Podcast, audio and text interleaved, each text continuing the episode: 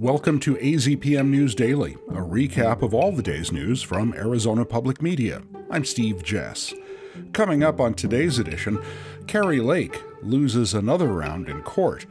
A controversial Arizona justice steps aside from a major abortion case, and more Arizona kids could qualify for subsidized health care. Topping today's news, Maricopa County Superior Court Judge John Hanna has rejected Kari Lake's request that the county supply her with all the names, addresses, and phone numbers and signatures of 1.3 million early voters from the 2022 election. Hanna said the voters' right to privacy, freedom from harassment, and fear of identity theft outweighed Lake's right to access what he called part of the official voter registration record. In his 12 page ruling, Hanna referenced Aesop's fables, saying Lake regards the electoral process much like the villagers in the famous fable regarded the goose that laid the golden egg, except that her goose failed to lay the egg she expected. Hanna originally heard the request in September but waited until the end of the 60 day ruling period to issue his opinion two Cochise County supervisors indicted on felony charges this week could be barred from holding public office if they're convicted. Summer Hom has that story. Peggy Judd and Tom Crosby, both Republicans, were indicted by the state grand jury with two Class 5 felonies each, relating to conspiracy and interference with an election officer when they delayed the county's canvass of the general election results past the state's deadline last year. Democratic Supervisor Ann English was not indicted. If convicted, the two supervisors could face a maximum prison sentence of two years for a first time felony conviction and their ability to hold public office suspended. A court hearing in Maricopa County has been set for December. In Sierra Vista, I'm Summer Hom, AZPM News. Arizona Supreme Court Justice Bill Montgomery, an outspoken opponent of abortion, will sit out next month's deliberations on Arizona's abortion law, even though he initially refused to do so.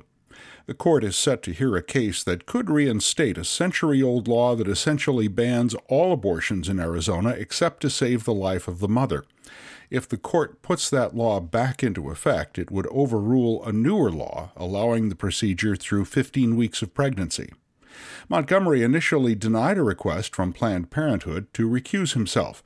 Before becoming a judge, he had accused Planned Parenthood of genocide for performing abortions.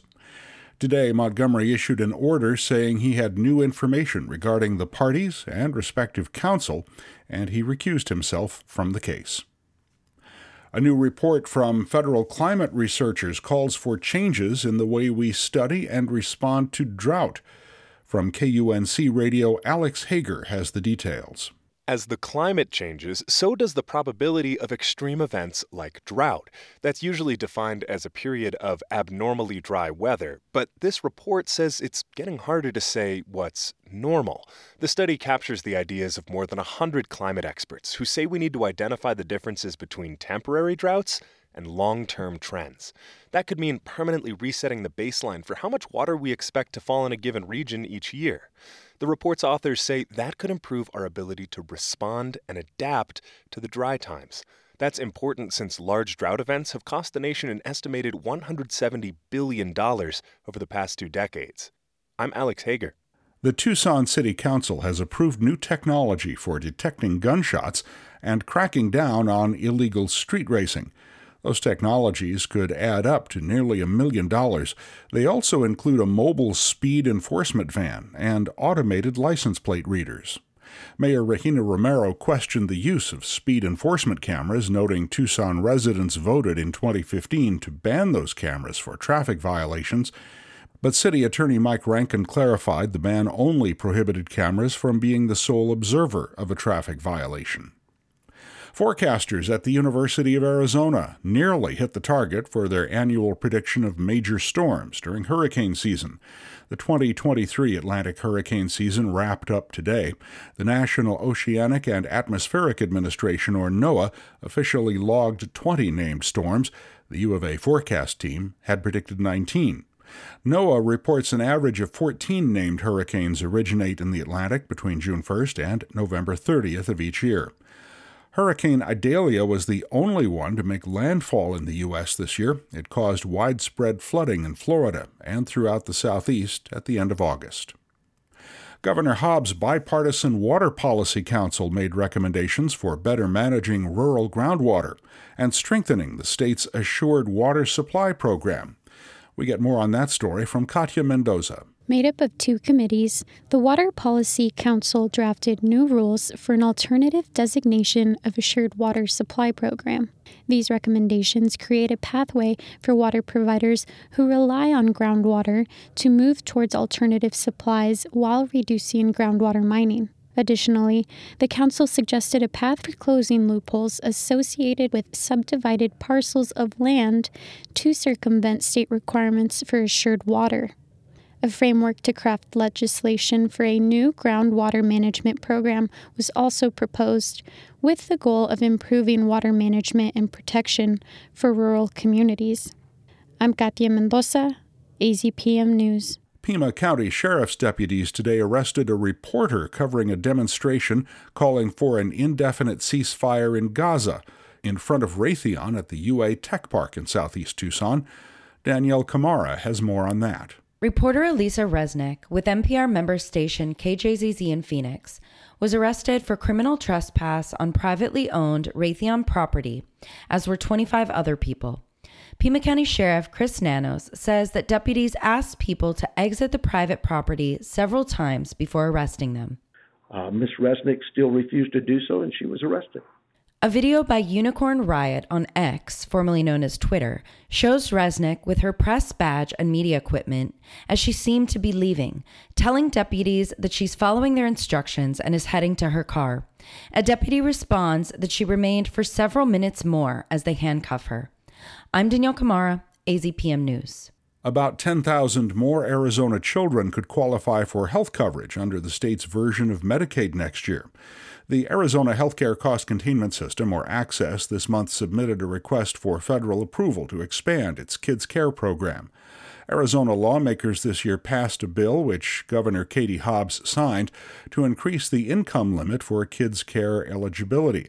Children in families that make up to 200% of the federal poverty level can currently get coverage in Arizona. The new law boosts it to 225% which would be $67,500 a year for a family of four. AHCCCS is asking for a waiver from the Centers for Medicare and Medicaid Services to amend its contract with the federal government.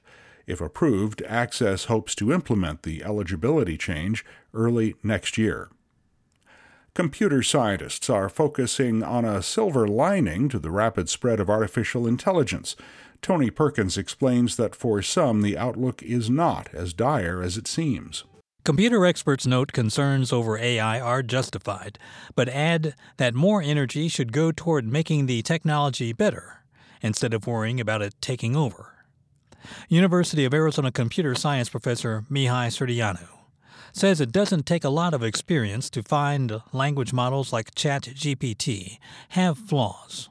To a certain extent, I think people who use or the article generated by ChatGPT all sound to me like LinkedIn posts. You know, those mm-hmm. boasting, empty language that people use to promote themselves on this uh, social network.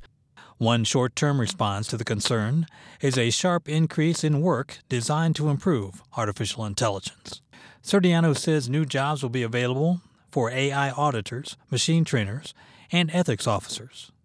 Economists predict these will be well paying jobs, and they won't require a background in tech.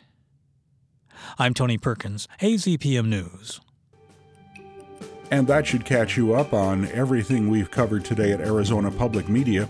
Thanks for listening. Be sure to subscribe to AZPM News Daily wherever you get your podcasts. I'm Steve Jess. Join us again tomorrow.